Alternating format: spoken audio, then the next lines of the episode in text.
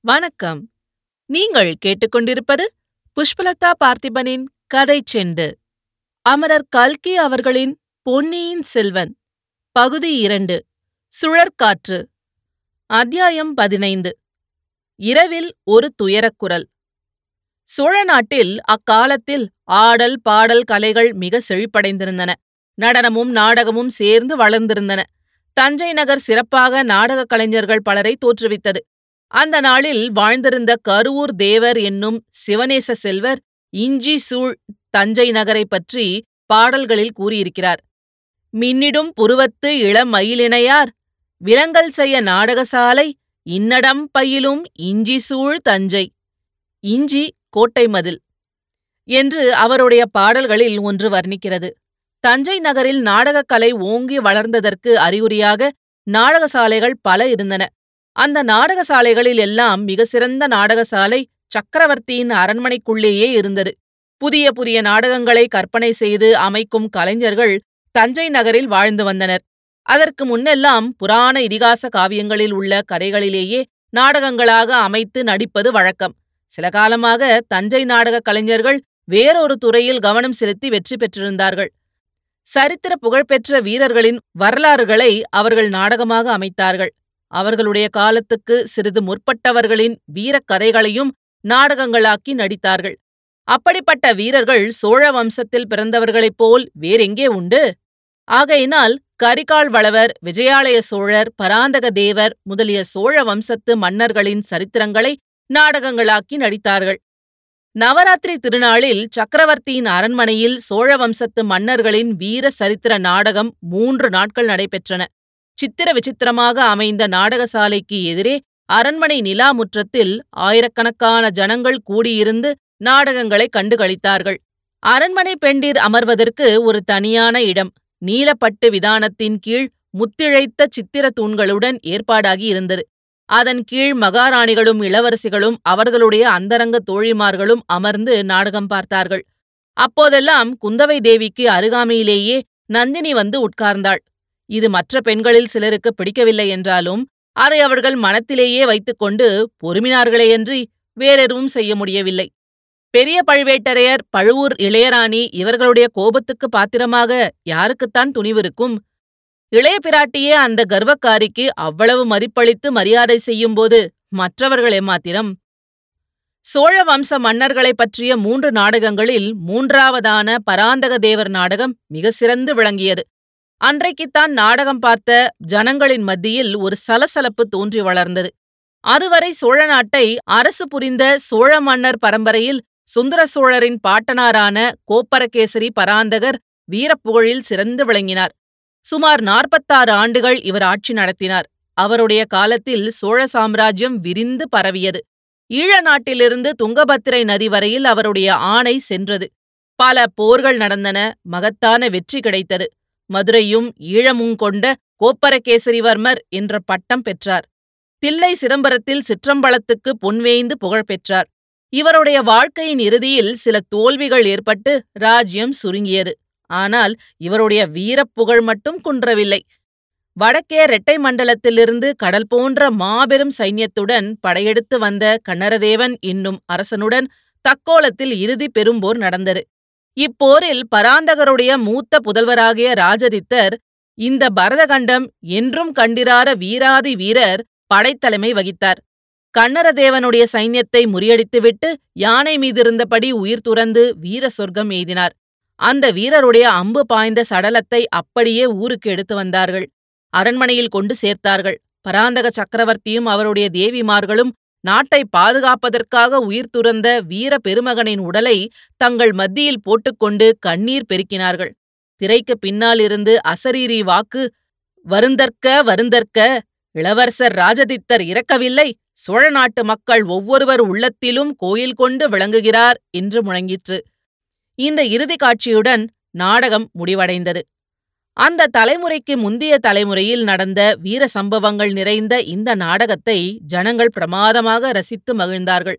சபையோருக்குள்ளே சலசலப்பு ஏற்பட்டதன் காரணம் என்னவென்றால் பராந்தக தேவரது காலத்தில் நடந்த பெரும் போர்களில் அவருக்கு இரண்டு சிற்றரசர்கள் அருந்துணையாக இருந்தார்கள். ஒருவர் கொடும்பாளூர் சிற்றரசர் இன்னொருவர் பழுவூர் குறுநில மன்னர். இந்த இருவரும் சோழ வம்சத்தாருடன் உறவு தலையினால் பிணைக்கப்பட்டவர்கள். பெண் கொடுத்து பெண் வாங்கியவர்கள். இருவரும் இரண்டு கரங்களைப் போல் பராந்தகருக்கு உதவி வந்தார்கள். யார் வலக்கை யார் இடக்கை என்று சொல்ல முடியாமல் இருந்தது. இருவரையும் தம் இரண்டு கண்களைப் போல் பராந்தக சோழர் ஆதரித்து சன்மானித்து வந்தார். இரண்டு கண்களில் எது உயர்வு எது தாழ்வு என்று சொல்ல முடியாதுதானே. இப்போது அதிகாரம் செலுத்தி வந்த பழுவேட்டரையர்களின் பெரிய தந்தை பராந்தகருக்கு உதவி செய்தவர். அவர் பெயர் பழுவேட்டரையர் கண்டன் அமுதனார். ஈழத்தில் உயிர் துறந்த கொடும்பாளூர் சிறிய வேளாளரின் தந்தைதான். அதாவது வானதியின் பாட்டனார். பராந்தக தேவருக்கு துணை புரிந்த கொடும்பாளூர் சிற்றரசர். பராந்தக தேவரின் நாடகம் நடத்தியவர்கள் மேற்கூறிய இரண்டு சிற்றரசர்களுக்குள்ளே எவ்வித உயர்வு தாழ்வும் வேற்றுமையும் கற்பியாமல் மிக ஜாக்கிரதையாகவே ஒத்திகை செய்திருந்தார்கள். இருவருடைய வீரப் புகழும் நன்கு வெளியாகும்படி நடித்தார்கள். பராந்தக தேவர் அந்த இரு வீரர்களையும் சமமாக சன்மானித்ததை குறிப்பாக எடுத்துக் காட்டினார்கள் ஆனபோதிலும் நாடகம் பார்த்த சபையோர் அத்தகைய சமபாவத்தை கொள்ளவில்லை என்பதும் சீக்கிரத்திலேயே வெளியாயிற்று. அவர்களில் சில கொடும்பாளூர் கட்சி என்றும் வேறு சிலர் பழுவூர் கட்சி என்றும் தெரியவந்தது கொடும்பாளூர் தலைவன் வீர செயல் புரிந்ததை நாடக மேடையில் காட்டியபோது சபையில் ஒரு பகுதியார் ஆரவாரம் செய்தார்கள். பழுவூர் வீரன் மேடைக்கு வந்ததும் இன்னும் சிலர் ஆரவாரித்தார்கள். முதலில் இந்த போட்டி சிறிய அளவில் இருந்தது. வர வர பெரிதாகி வளர்ந்தது. நாடகத்தின் நடுநடுவே நாவலோ நாவல் இந்த நாளில் உற்சாகத்தையும் ஆதரவையும் காட்டுவதற்கு ஜனங்கள் ஜெயகோஷம் செய்வது போல் அக்காலத்தில் நாவலோ நாவல் என்று சப்தமிடுவது வழக்கம். என்னும் சபையோரின் கோஷம் எழுந்து நாலு திசைகளிலும் எதிரொலியை கிளப்பியது. சபையில் எழுந்த இந்த போட்டி கோஷங்கள் குந்தவை தேவிக்கு உற்சாகத்தை அளித்தன. கொடும்பாளூர் கட்சியின் கோஷம் வலுக்கும்போது பக்கத்திலிருந்த கொடும்பாளூர் இளவரசியை தூண்டி பார்த்தாயா வானதி உன் கட்சி இப்போது வலுத்துவிட்டது என்பாள்.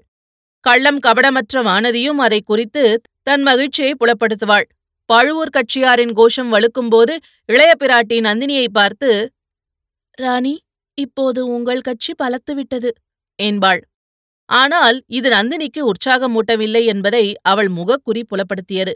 இந்த மாதிரி ஒரு போட்டி ஏற்பட்டதும் அதிலே ஜனங்கள் பகிரங்கமாக ஈடுபட்டு கோஷமிடுவதும் இளைய பிராட்டி அதை மேலும் தூண்டிவிட்டு வருவதும் அந்த அற்ப சிறுமி வானதியையும் தன்னையும் ஒரு நிறையில் சமமாக வைத்து பரிகசிப்பதும் நந்தினியின் உள்ளக்கனலை பன்மடங்கு வளர்த்து வந்தது. கோபித்துக் கொண்டு எழுந்து போய் விடலாமா என்று பல தடவை தோன்றியது. அப்படி செய்தால் அந்த போட்டியை பிரமாதப்படுத்தி தன் தோல்வியை ஒப்புக்கொண்டதாகும் என்று எண்ணி பழுவூர் ராணி பல்லை கடித்துக் கொண்டிருந்தாள். இதையெல்லாம் குந்தவை கவனித்து வந்தாள். நந்தினியின் மனோநிலையை கண்ணாடியில் பார்ப்பது போல் அவளுடைய முகத் தோற்றத்திலிருந்து தெரிந்து கொண்டு வந்தாள். ஆனால் வேறொரு விஷயம் இளைய பிராட்டிக்கு தெரியாத மர்மமாயிருந்தது போரில் பாண்டிய மன்னன் தோல்வியடைந்தது அவன் இலங்கை மன்னனிடம் சென்று சரணாகதி அடைந்தது. இலங்கை மன்னனிடம் உதவி பெறாமல் மணிமகுடத்தையும் ரத்தின ஆரத்தையும் அங்கேயே விட்டுவிட்டு சேர நாட்டுக்கு ஓடியது. முதலியவற்றை நாடகத்தில் காட்டியபோது சபையோர் அனைவருமே அளவிலா உற்சாகத்தை காட்டினார்கள். ஆனால் நந்தினியின் முகம் மட்டும் அப்போதெல்லாம் மிக்க மனவேதனையை பிரதிபலித்தது. இதன் காரணம் என்னவென்பதை பற்றி இளைய பிராட்டி வியப்புற்றாள். கொஞ்சம் பேச்சு கொடுத்து பார்க்கலாம் என்று எண்ணி சக்கரவர்த்தியும் நம்முடன் இருந்து இந்த அருமையான நாடகத்தை பார்க்க முடியாமற் போயிற்றே. பாட்டனார் சாதித்த இக்காரியங்களை இவரும் தம் காலத்தில் சாதித்திருக்கிறார் அல்லவா? அப்பாவுக்கு மட்டும் உடம்பு குணமானால்? என்றாள். தானே உடம்பு குணமாகி விடுகிறது. அவருடைய செல்வ புதல்வியும் இங்கு வந்து விட்டீர்கள். இலங்கையிலிருந்து மூலிகையும் சீக்கிரம் வந்துவிட்டால் சக்கரவர்த்திக்கு நிச்சயம் உடம்பு குணமாகிவிடும் என்றாள் நந்தினி. இலங்கையிலிருந்து மூலிகை வருகிறதா? அது என்ன? என்றாள் குந்தவை. தெரியாதவரைப் போல் கேட்கிறீர்களே இலங்கையிலிருந்து மூலிகை கொண்டு வர பழையாறை வைத்தியர் ஆள் அனுப்பியிருக்கிறாராமே தாங்கள்தான் ஆள் கொடுத்து உதவினீர்கள் என்று கேள்விப்பட்டேனே அது பொய்யா? குந்தவை பல்லினால் உதட்டை கடித்துக் கொண்டாள். பார்ப்பதற்கு முல்லை மொக்கை போல் பல்வரிசை அழகாயிருந்தாலும் கடிக்கப்பட்ட உதடுகளுக்கு வலிக்கத்தான் செய்தது. நல்ல வேளையாக நாவலோ நாவல் என்னும் பெருங்கோஷம் அச்சமயம் எழுந்தபடியால் அந்த பேச்சு அத்துடன் தடைப்பட்டது. சுந்தர சோழரின் வன்மையும் வனப்பும் ஆயுளும் அரசும் வாழ்கவென வாழ்த்திவிட்டு நாடகம் முடிவடைந்தது. சபையோர் கலைந்து குதூகல ஆனந்தத்தினால் ஆடிக்கொண்டு தத்தம் வீடு சென்றார்கள். சிற்றரசர்களின் தேவிமார்களும் அவர்களுடைய பரிவாரங்களும் சென்றார்கள். பின்னர் சக்கரவர்த்தினி வானமாதேவியும் மற்றமுள்ள அரண்மனை பெண்டிரும் சோழர்குல தெய்வமான துர்க்கையம்மன் ஆலயத்துக்கு புறப்பட்டார்கள். சுந்தர சோழர் உடல் நலம் எய்தும்படி மலையமானின் புதல்வி பல நோன்புகள் நோன்று வந்தார். துர்க்கையம்மன் கோயிலுக்கு அடிக்கடி சென்று அவர் பிரார்த்தனை செலுத்துவது உண்டு.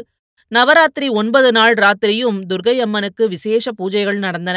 சக்கரவர்த்தியின் சுகத்தை கோரி பலிகள் இடப்பட்டன. ஒவ்வொரு நாள் இரவும் மகாராணி கோயிலுக்கு சென்று அர்த்தஜாம பூஜைக்கு பிறகு திரும்புவது வழக்கம்.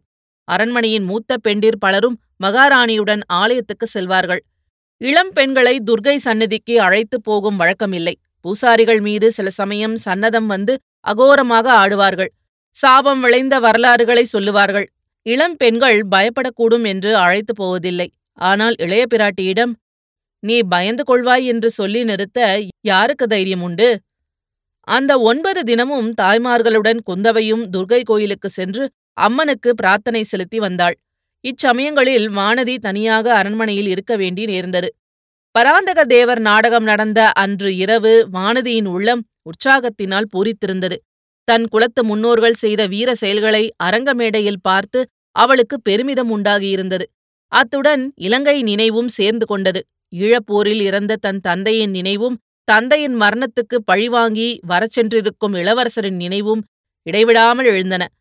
தூக்கம் சிறிதும் வரவில்லை. கண்ணிமைகள் மூடிக்கொள்ள மறுத்தன. இளைய பிராட்டி ஆலயத்திலிருந்து திரும்பி வந்து அன்றைய நாடகத்தைப் பற்றி அவருடன் சிறிது நேரம் பேசிக் கொண்டிருந்தால் பிறகு தூக்கம் வரலாம். அதற்கு முன் நிச்சயமாக இல்லை. வெறுமனே படுத்து புரண்டு கொண்டிருப்பதைக் காட்டிலும் அரண்மனை மேன்மாடத்தில் சற்று உலாவி வரலாமே என்று தோன்றியது. மேல் மாடத்திலிருந்து பார்த்தால் தஞ்சை நகரின் காட்சி முழுவதும் தெரியும். துர்கை ஆலயத்தை கூட பார்த்தாலும் பார்க்கலாம். இவ்விதம் எண்ணி படுக்கையை விட்டு எழுந்து சென்றாள். அந்த அரண்மனைக்கு வானதி புதியவள்தான். ஆயினும் மேன்மாட நிலா முற்றத்தை கண்டுபிடிப்பது அவ்வளவு ஒன்றும் கஷ்டமாயிராது. நீல நெடுக பாதைகளும் இரு புறமும் தூண்களும் தூங்கா விளக்குகளும் இருக்கும்போது என்ன கஷ்டம்? பாதைகள் சுற்றி சுற்றி சென்று கொண்டிருந்தன. முன்னிரவில் ஜகஜோதியாக பிரகாசித்த விளக்குகள் பல அணைந்துவிட்டன சில புகை சூழ்ந்து மங்கலான ஒளி தந்தன. ஆங்காங்கு பாதை முடுக்குகளில் தாதிமார்கள் படுத்தும் சாய்ந்தும் தூங்கிக் கொண்டிருந்தார்கள். அவர்களை எழுப்பி வழி கேட்க இஷ்டமில்லாமல் வானதி மேலும் சென்று கொண்டிருந்தாள். அந்த அரண்மனை பாதைகளுக்கு ஒரு முடிவே இல்லை போல தோன்றியது.